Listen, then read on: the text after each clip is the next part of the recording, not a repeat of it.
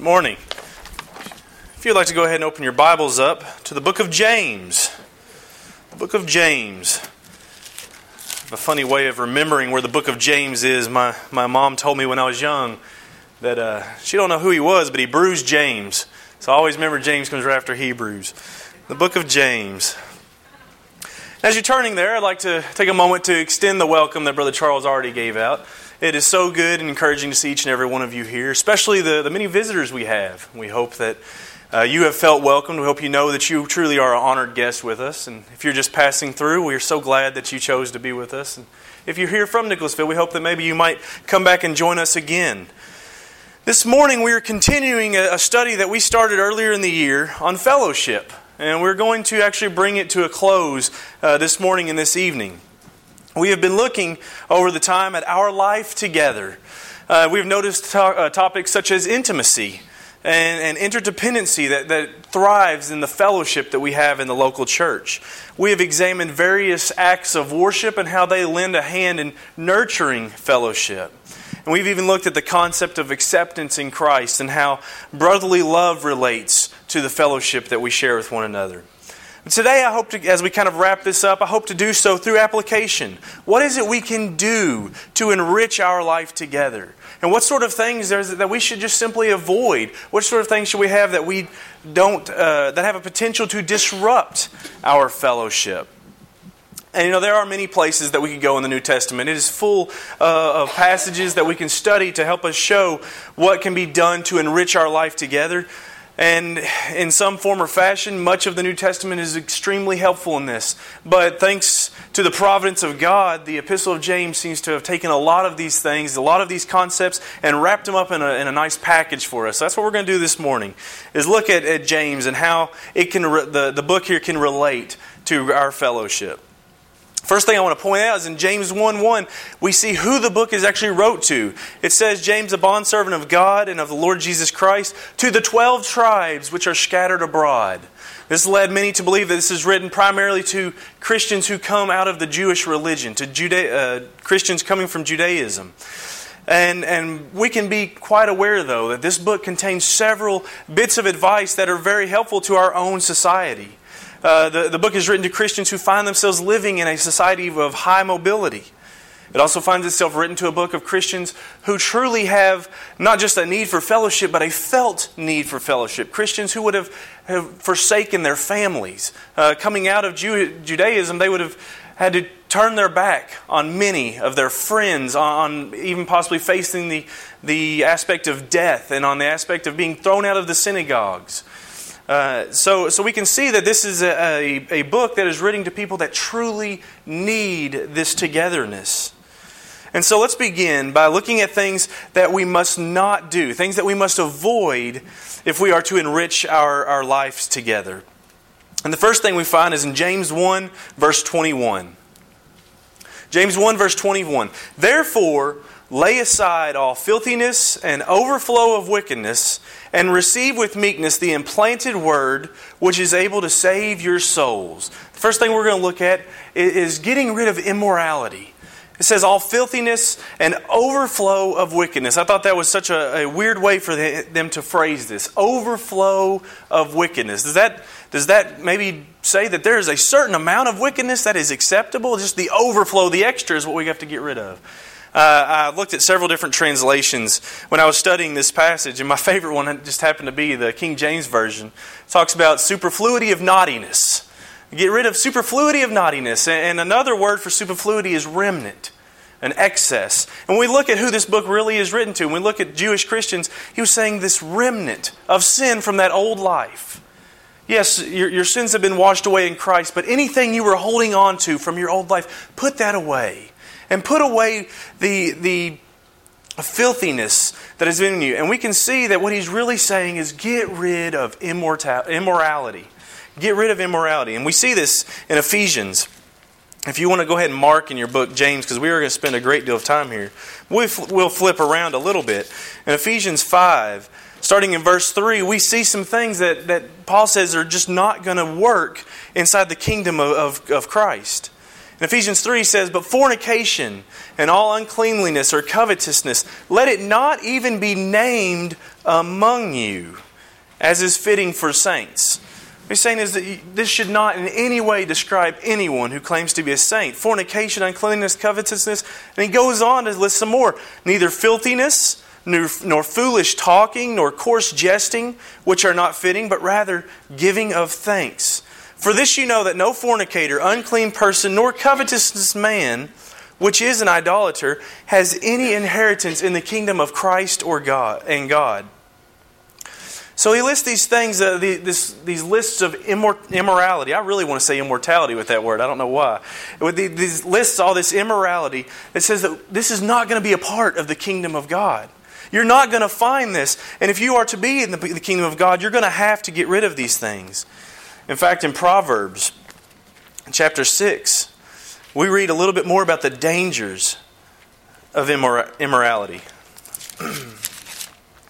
In Proverbs six, starting in verse twenty-seven. And I've got twenty-seven through thirty-five, but I just want to focus on the, the few chapters right there at twenty, or the few verses right around twenty-seven. "Can a man take fire to his bosom and his clothes not be burned? Can one walk on hot coals and his feet not be seared? So is he who goes into his neighbor's wife. Whoever touches her shall not be innocent." We see that immorality not only affects us on a on an individual level. But immorality affects us as a whole. It has a devastating effect on the group. It says a man that picks up hot coals and puts them in his lap, it doesn't just burn his lap, but even his clothes are burned. And sometimes as Christians we have this, we make this mistake of saying, "Well, I didn't think it was going to bother anybody else. I didn't think that it would affect anybody else." Some little sin in our life, well, maybe it's it's a lie, or maybe it's a night out drinking. There's some sort of sin that we think, "Well, that don't affect anybody but me." But that's not the case. That's not what the proverb writer says. It is sin, immorality, it it has this, this effect where it spreads. I heard a story one time of a man who was on a train. I believe it was up in New York. He was traveling down the rails and he had to go to the bathroom. He went back to where the toilet was, and as he was using the bathroom and getting ready to flush it, and his phone fell in the toilet. And I think we've all probably know somebody that experienced that just devastating event. Uh, but he, he kind of looked at it and thought, "Well, nobody's going to know about it. I'll just reach in there and get it and pull it out. It won't affect anybody." So he reached in there and got the phone. Well, his hand got stuck. And so the conductor come back and was beating on the door and wanting to come in. And he said, "You can't come in, my hand's stuck." And they had to stop that train. And because that train stopped, they had to stop trains going in every single direction to get this man. They had to go in, they had to cut the toilet out to get this man's hand unstuck. And he came out and they said, "Well, why'd you do it?" And he said, "Well, I didn't think it would bother anybody but me." But it affected the whole, it affected trains in all sorts of directions. We can see how one thing can have rippling effects into into the community, but especially into our, our own fellowship with one another. We can see how immorality can destroy fellowship uh, that we have in Christ. The next thing we see in James is in James chapter two. James chapter two, starting in verse one. "My brethren, do not hold the Lord, uh, the faith of our Lord Jesus Christ, the Lord of glory, with partiality. For if there should come into your assembly a man with gold rings and fine apparel, and there should also come in a poor man in filthy clothes, and you pay attention to the one wearing the fine clothes and say to him, 'You sit here in a good place,' and say to the poor man, 'Well, you stand here, you stand there, or you sit here at my footstool.' Have you not shown partiality among yourselves and become judges with evil thoughts? Listen, my beloved brethren, has God not chosen the poor of this world to be rich in faith and heirs of the kingdom which He promised to those who love Him? But you have dishonored the poor man. Do not the rich oppress you and drag you into the courts? Do they not blaspheme that noble name by which you are called? If you really fulfill the royal law according to the Scripture, 'You shall love your neighbor as yourself,' you do well.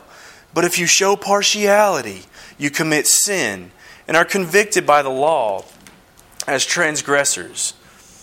Now, how often is it that, that we do this exact same thing? By showing respect of persons, whether it be through partiality, or, or much worse, through bigotry, through uh, discrimination, racism, and that makes us a sinner before God, as James two nine says.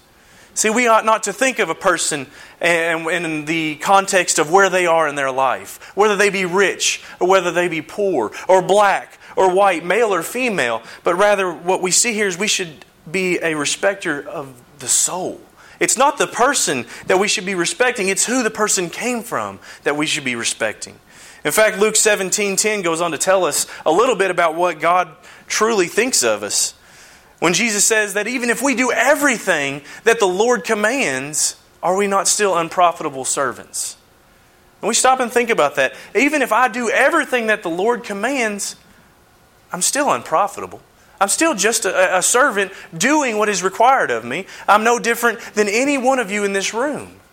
And even if you do everything the Lord commands, you're really no different than any other any other one of us. And sometimes we read this and we can kind of get down on ourselves a little bit and think, wow, that maybe means God doesn't think much of me. I'm just an unprofitable servant. Look at how much He's called me to do and I'm just an unprofitable servant. And that's not what this was about. God was not trying to show us exactly how much He doesn't love us. What He was trying to show us is how we should view one another. Again, if you turn over to John four, He shows us exactly how much He did love us. In John four, verse nine, we read, "In this, the love of God was manifested towards us, that God has sent His only begotten Son into the world that we might live through Him." It doesn't matter what color I am. It doesn't matter how rich or poor I am. God has sent His Son for every one of us. And in verse ten it says, "In this is love, not that we loved God, but that He loved us and sent His Son to be the propitiation for our sins." Now tying this back to not being a partiality, we see verse eleven that really can just, just go straight, uh, straight to the point. "Beloved, if God so loved us, we also ought to love one another." We are not to be partial. Fellowship in Christ is not designed to divide us. Fellowship in Christ was designed to bring us together. The next thing we see is something to avoid is found in James three, and that's the misuse of the tongue. In James chapter three and verse one, "My brethren, let not many of you become teachers, knowing that we shall receive a stricter judgment, for we all stumble in many things. If anyone does not stumble in word, he is a perfect man, able also to bridle the whole body. Indeed, we put bits in horses' mouths, that they may obey us, and we turn their whole body. And look also at ships. Although they are so large and are driven by fierce winds, they are turned by a very small rudder, wherever the pilot desires.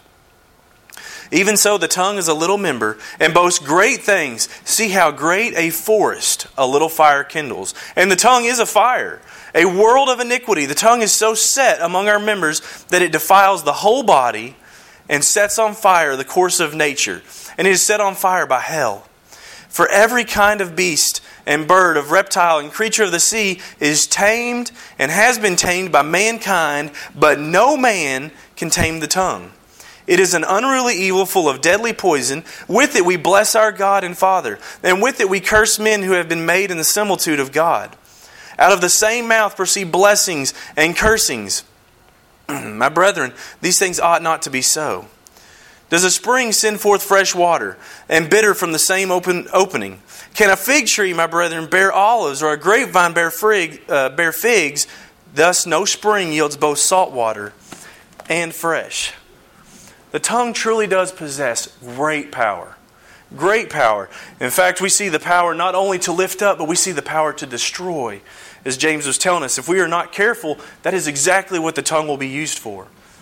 And when we misuse the tongue to curse men, it reveals a shallowness of our praise to God. You know, this morning we have been led in several ways of, pra- uh, of praise. Carl has led us in songs. Logan led us in, in, in prayer. And, and uh, Jim led us as we, as we took of the Lord's Supper. And we praise God. But what does our tongue truly reveal about that praise to God? If we turn around on Monday, or maybe possibly even later this afternoon, and with the same tongue that praised God, we also are, are cursing men. We are telling, as it talked earlier, this, this filthy talk, the, the coarse jesting. We're spewing out hate. What are we really saying about our praise to God?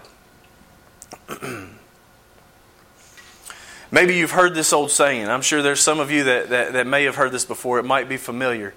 Loose lips sink ships. That was a phrase from the Navy. And as as Brother Charles has told me several times, there's no ship better than the good ship fellowship.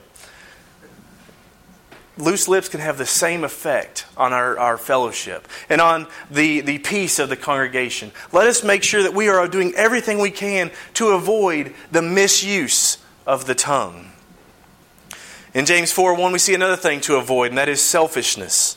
In one word, in one verse where we read, "Where do wars and fights come from among you? Do they not come from your desires for pleasure than, uh, that war in your members?" James reveals that the root cause of a lot of the strife that we have in this life comes from nothing more than our own selfish desires. What's best for me? In fact, he goes back in James three sixteen. He says more about it. "For where envy and self-seeking exist, confusion and every evil thing are there."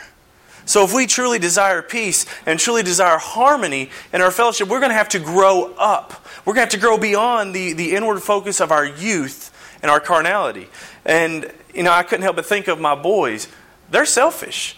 They are. I have a, a son that's six, a son that's four, and a son that's two. And and as was mentioned earlier, they are traveling, and I do appreciate your prayers because it's really going to be quiet. Not only do I hope that they're safe in their travels and they have a good time, but it's going to be very quiet in my house these next couple of days, and I just hope I don't go mad. But they truly are, as I look at them, and I was I was thinking about this, they are selfish. Now granted, the six-year-old, he is coming around. Ryder is starting to learn not to think about himself and thinks very highly of others a lot of times. And his example is, is really starting to fuel Matt, or uh, Easton, my four-year-old. And he's starting to think about ways that he can help others and always wants to try to give a compliment to his mother. But that two-year-old, if he sees it and he wants it, he's going to end up with it if he can. And if he has it and somebody else wants it, he don't care. It's his. It's in his hand. He wants it. He hasn't tr- he hasn't quite got there yet. And we're working with him. But we see that in the youth, we have this selfishness that we have to try and overcome. But at what point in our life do we revert back to that two-year-old state? At what point in our life do we revert back to begin thinking of ourselves again? I'm guilty of it. Every one of us in here is guilty of it, of thinking of ourselves in ways. And what James is telling us here is that selfish thinking, we need to get rid of that because that is the root of the strife that we can face in our fellowship. Another thing that he points out, uh, still in chapter four, is uh, the speaking evil of one another. In verse eleven, he says, "Do not speak evil of one another, brethren. He who speaks evil... He who speaks evil of a brother and judges his brother speaks evil of the law and judges the law. But if you judge the law, you are not a doer of the law, but a judge. There is one lawgiver who is able to save and to destroy. Who are you to judge another?" Excuse me. What we see here is we learn the, that speaking evil of one another is actually speaking evil of the law and judging the law. That is something that we obviously do not wish to be guilty of. In fact, I even think of Michael and Jude. In Jude, it talks about Michael contending with the devil over the, uh, the body of Moses. And he says that he wouldn't even condemn the devil, but rather said, "The Lord rebuke you." We also ought to set our, we also ought not to set ourselves up as judges when there really is only one judge and lawgiver. That verse twelve, some translations say there's one lawgiver and judge. We need to also remember that. Now, this does not preclude the necessity to, to judge with righteous judgment, as John seven twenty-four says. Nor that we cannot judge those who are inside the family of God, as First Corinthians five says. But too often we can become guilty of judging others according to our personal standards. Not to the standard that's been given to us through the Bible, but by what we think. I've tried so oftentimes to tell people when I'm talking to them, it doesn't matter what I think. And it doesn't matter what you think. It doesn't matter what you feel or what, what you believe. What matters when coming to the standard that we have is what God has said in His Word. And we need to make sure that we are not judging others according to what we have wrote in this book, according to what we have, have placed as a law. Because in doing so, not only do we judge them, but we judge the law and we speak evil of others. So these five things, these five things can prevent a congregation from enjoying a life together, the life that Christ intended for His church. So let's be diligent to never allow them to infect the relationship that we have. And that's exactly what sin is, an infection. It's a sickness. And, and it's like an infection that once it starts, it grows and everything it touches dies. So let's make sure that we are doing our best never to let this infect the relationship we have. But at the same time, let's not be content with just setting back, fighting off the infection. Let's be proactive. Let's reach forward to build fellowship. And again, James counsels us in what we can do. If you turn back to James one twenty-four, we're going to see some things to do in regards to enriching our fellowship. In the very first passages of the book, James one two, "My brethren, count it all joy when you fall into various trials, knowing that the testing of your faith produces patience. But let patience have its perfect work, that you may be perfect and complete, lacking nothing." View challenges as opportunities, is what James is saying here.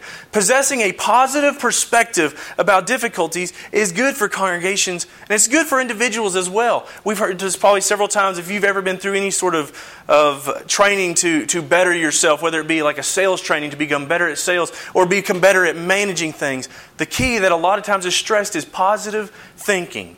Not to be sitting around looking at things negatively, but trying to find the positiveness in it. Any church that is growing will likely experience problems. And that is our desire here, and we have obviously seen that there has been some growth in the past. But we desire to grow more, and we can expect that in that growth, we're eventually going to have problems. We're humans. You know, if I haven't done it already, more than likely I'm eventually going to say something that's going to rub you the wrong way. And even though it hasn't happened already, more than likely eventually somebody here will say something that'll rub me the wrong way. And we need to make sure that when, when problems arise, that we view them as an opportunity. Just like in a marriage. How many times, and I don't even want to look at, at Hollywood, how many times marriages have, have failed in Hollywood because of this, but how many times have you possibly seen someone that you know or, or a relationship that you're aware of where a couple gets married and they just have this, this burning desire. They're, they're living off the, the fuzziness of this new marriage, and they st- start to see kind of problems arising. Maybe, maybe it's, well, I didn't know she snored. I don't much care for that. Or maybe she's going, I didn't know he didn't put the dishes in the sink. Or maybe he does put the dishes in the sink, but he leaves all the food on them and doesn't scrape it in the trash. Or maybe he's thinking, well, I didn't know she couldn't cook as good as I thought she could. When these problems arise, and, and the first thing sometimes people go is, this ain't going to work. That spark that we had, it's gone. I don't love you anymore. And, and things slowly start to drift away, sometimes quicker, uh, more quickly than slowly. But how great is it when a couple looks at each other and goes, okay, problems arise. I don't like this about you. And that's okay because I love you. And I love you not because you make me feel a certain way. I love you because you're the person I want to spend my life with, and I want to help you get to heaven, and I want you to help me get to heaven. So I'm going to look at this as an opportunity to practice the fruit that is within me. I'm going to look at this as an opportunity to practice love or joy or patience. I'm going to work my best in this bad situation to make it better. A congregation can do the same thing, and we will see nothing but strength come out of that. When there's someone that just rubs us the wrong way, and we've all met those people, someone that we just don't click with at a congregation, and sometimes it's, well, I just, I don't want to say hi to them. I'm going to go sit on the other side of the church building, and maybe I can kind of sneak past them on the way out and get by with not having to deal with them.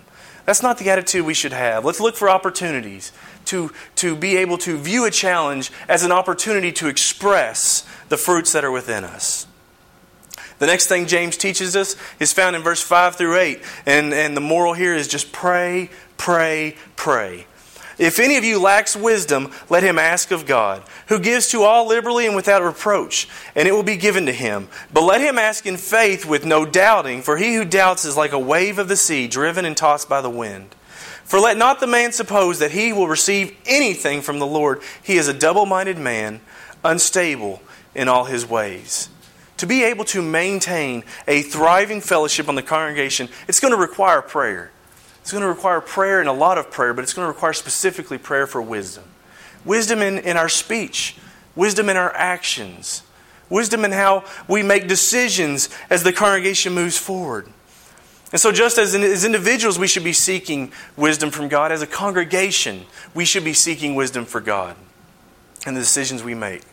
And then going on in verse nine, we see that we should also maintain proper perspectives about our situation. Let the lowly brother glory in his exaltation, But the rich in his humiliation, because as a flower of the field, he will pass away.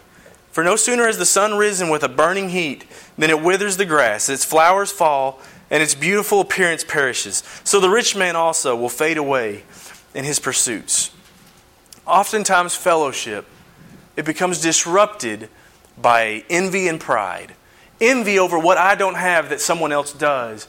Or maybe pride about what I do have that others don't.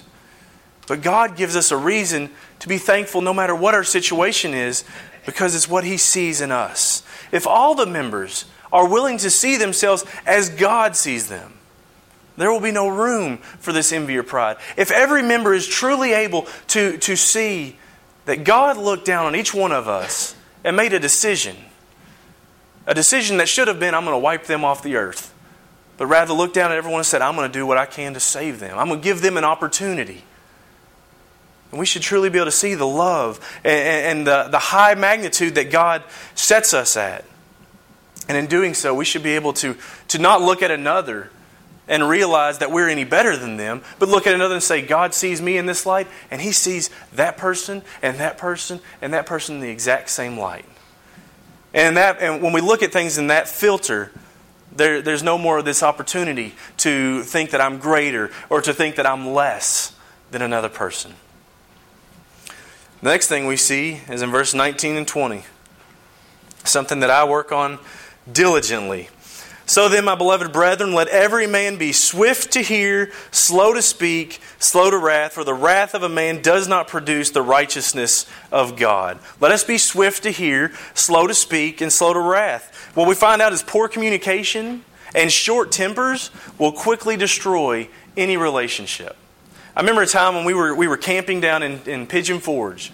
And I don't remember the name of the campground, but it's the very last one on the left as you're going out of Pigeon Forge, getting ready to go into the into the forest between there and Gatlinburg. And I remember staying, we used to go down there every year. And one year, we was riding around on our bikes, and we found a, a big pile of firecrackers.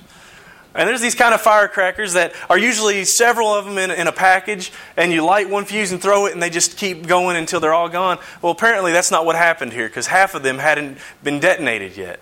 And so we pick these firecrackers up and we kind of sneak back to the camper and we find the lighter and we run off to the back end of this campground with all the other little boys and girls that we've met over this, this camping trip. And we're all back there lighting these fuses and throwing them off. Now the thing about these firecrackers is the main fuse, it's a green fuse that burns. If I, I have some of this fuse at the house, it burns, I believe, at about an inch a second. So if you have three inches, you have three seconds to throw that firecracker. But it ties into a white fuse, which is called a fast-burning visco. And it it burns at a meter a second. So about this much, and it's gone. That white fuse is hard to light and get rid of before it blows up. And a lot of times you end up getting hurt. And somehow I don't have scars, but but we got hurt a lot on that camping trip. Sometimes in our life, we are like that white fuse. And we need not be. Sometimes it doesn't take very much to set off. That's the other thing about that white fuse. You can't light it and get away from it without getting burnt, because it burns really hot to burn that fast. Sometimes in life, it doesn't take much to set us off. And when we do, watch out. We're ready. We're ready to fight, and it just it, everything is getting ready to blow up, and people are going to get hurt. And that's what James is saying here is don't be like that. Think about things. Really listen to what people are saying. And be slow to speak. Consider your words. As you prayed for wisdom earlier, use wisdom in your speech. And then be slow to wrath. Have patience. If we will apply this trifold of grace, problems can be handled and overcome in such a better way than when we just explode when a problem lands in our lap. And then in James one twenty-two, we read, practice pure and undefiled religion. Reading uh, in verse twenty-two through twenty-seven. But be doers of the word and not hearers only, deceiving yourselves. For if anyone is a hearer of the word and not a doer, he is like a man observing his natural face in a mirror. For he observes himself and goes away and immediately forgets what kind of man he was. But he who looks into the perfect law of liberty and continues in it and is not a forgetful hearer, but a doer of the work, this one will be blessed in what he does. If anyone among you thinks he is religious and does not bridle his tongue but deceives his own heart, this one's religion is useless. pure and undefiled religion before God and the Father is this, to visit orphans and widows in their trouble and to keep oneself unspotted from the world. So this involves each and every one of us. This involves us on an individual level. This being doers of the word and not hearers, that tells us to let our actions speak louder than our words. We're saying a lot here this morning. By choosing to come here on a beautiful Sunday uh, morning, we are saying a lot. But what are our actions going to say? Are we going to be like the man that looks in the mirror and forgets himself? Are we going to go back out into the world and, and show a different type of person? Are we going to attend to the needs of the less fortunate? As uh, as Jim was talking about this morning, we truly don't have that many poor people. But we have a lot of people that are suffering. We have a lot of people that may be less uh, less off than us. And are we truly going to look at them and say, well, I hope you are filled, but do nothing. I hope you are warmed, but do nothing to warm them. Are we going to keep ourselves untainted by the world? Because wouldn't it be wonderful to have the fellowship in a congregation where all were true practicers, practitioners of this kind of religion? If everyone truly practiced what they preached, what they are preaching when they show up to services to say, I, I, I believe in God and I'm going to be obedient to God, wouldn't it be wonderful if everybody truly practiced that when they say that? The next thing we see is in James three. In James three, we read to demonstrate our wisdom by our conduct. Looking in verse thirteen first, who is wise and understanding among you, let him show by good conduct that his works are done in the meekness of wisdom.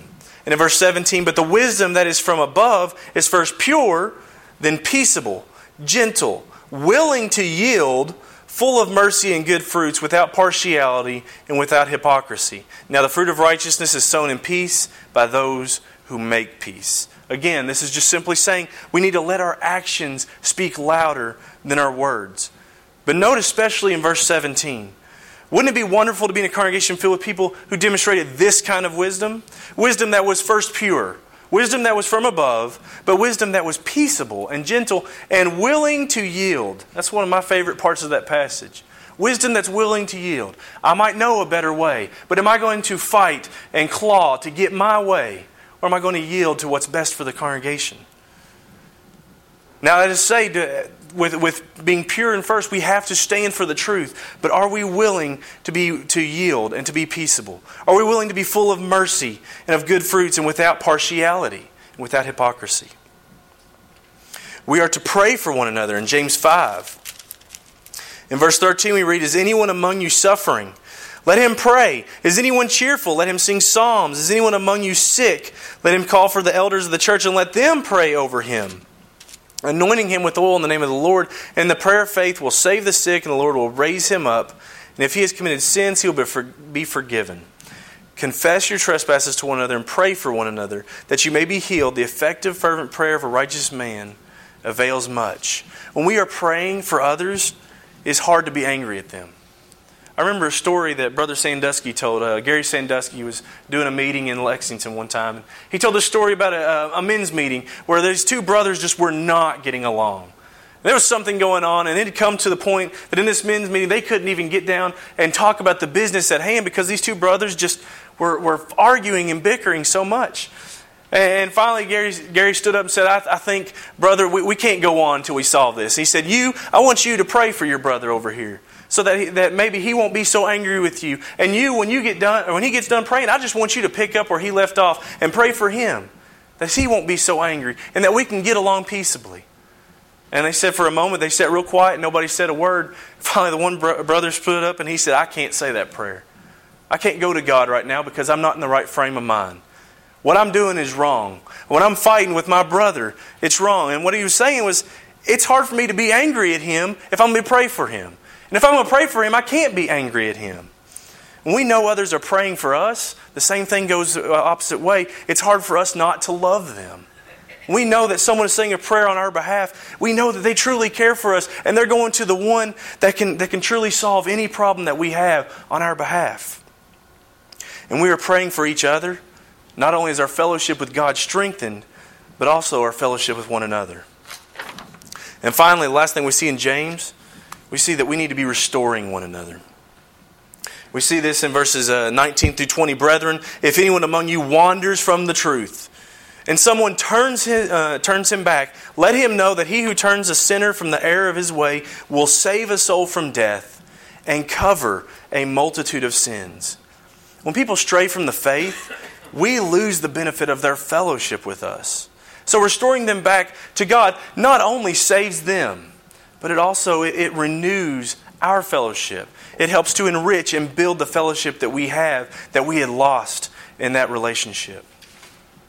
So this is meant to have been just a quick survey of the Epistle of James. There is so much more in here that, that is that is good for our enriching our lives together. In fact, there's so much more in the entire New Testament with admonitions not only to enhance our relationship with God, but also to enhance our relationship with one another. So I encourage you not to just leave this to this morning, but to go uh, as you go home and to study this on your own and to look at what God says about our relationships that we have. That is to say, let the Word of God be our guide to, to creating and maintaining our life together. If we were to just simply boil down James, what we would have left is a message that says, you can do this. You can do this if you are willing to get in and get your hands dirty. If you are willing to work towards it. And as I was studying James, I couldn't help but think of this song. I'm going to embarrass myself here for a minute, but this song that I sing with the boys sometimes. I'm wrapped up, I'm tied up, I'm tangled up with Jesus. I'm wrapped up, I'm tied up, I'm tangled up with God. There's a whole lot of hand signals that go with that, but the main point of that is I am in this. If I am wrapped up in it, if I'm really tangled up in there, and if we are tangled up together in this, nothing's going to pull us apart. Nothing is going to separate us. De- the devil would have to completely rip everything end to end to be able to get us apart. And if we're wrapped up in God and in Jesus, there's nothing that we can't do. We will see growth. We will see spiritual growth. We will see numerical growth, as long as we are willing to continue to always work at it together. So I want to ask you this morning, how about your relationship with God? Are you a child, a child of God? You know, in Galatians three, it says that you can be a child of God through faith in Jesus Christ. It says that all that were baptized were baptized into His name. Have you chosen that life? Have you chosen to become a child of God this morning? Because if you if you haven't, the cold truth is you, fellowship isn't the thing that you need to be worrying about the most. Fellowship with us. It's that fellowship with God. Without choosing to follow Him and be obedient to His Word, there's a barrier. There's a separation between you and God. But that's something that you can take care of this morning. That's something that you can take care of through simply confessing that you believe that He is the Son of God. And that you are willing to repent of the sins in your life. You're willing to turn away, to do a one eighty, and to go and head towards Him, towards His life. And showing that uh, through obedience to His command to be baptized for the remission of those sins. But maybe you've already done that. Maybe you've already made that commitment, but somehow sin has crept into your life and has separated you again from God. And you need that nearness. You need to be drawn back to Him. Well, in James five sixteen, we read the solution to that already. To confess your sins to one another. If there, if there is anything that we can do for you this morning, I ask that you please consider the, the, the position that you are in, and that if you need to, come forward as we stand and sing.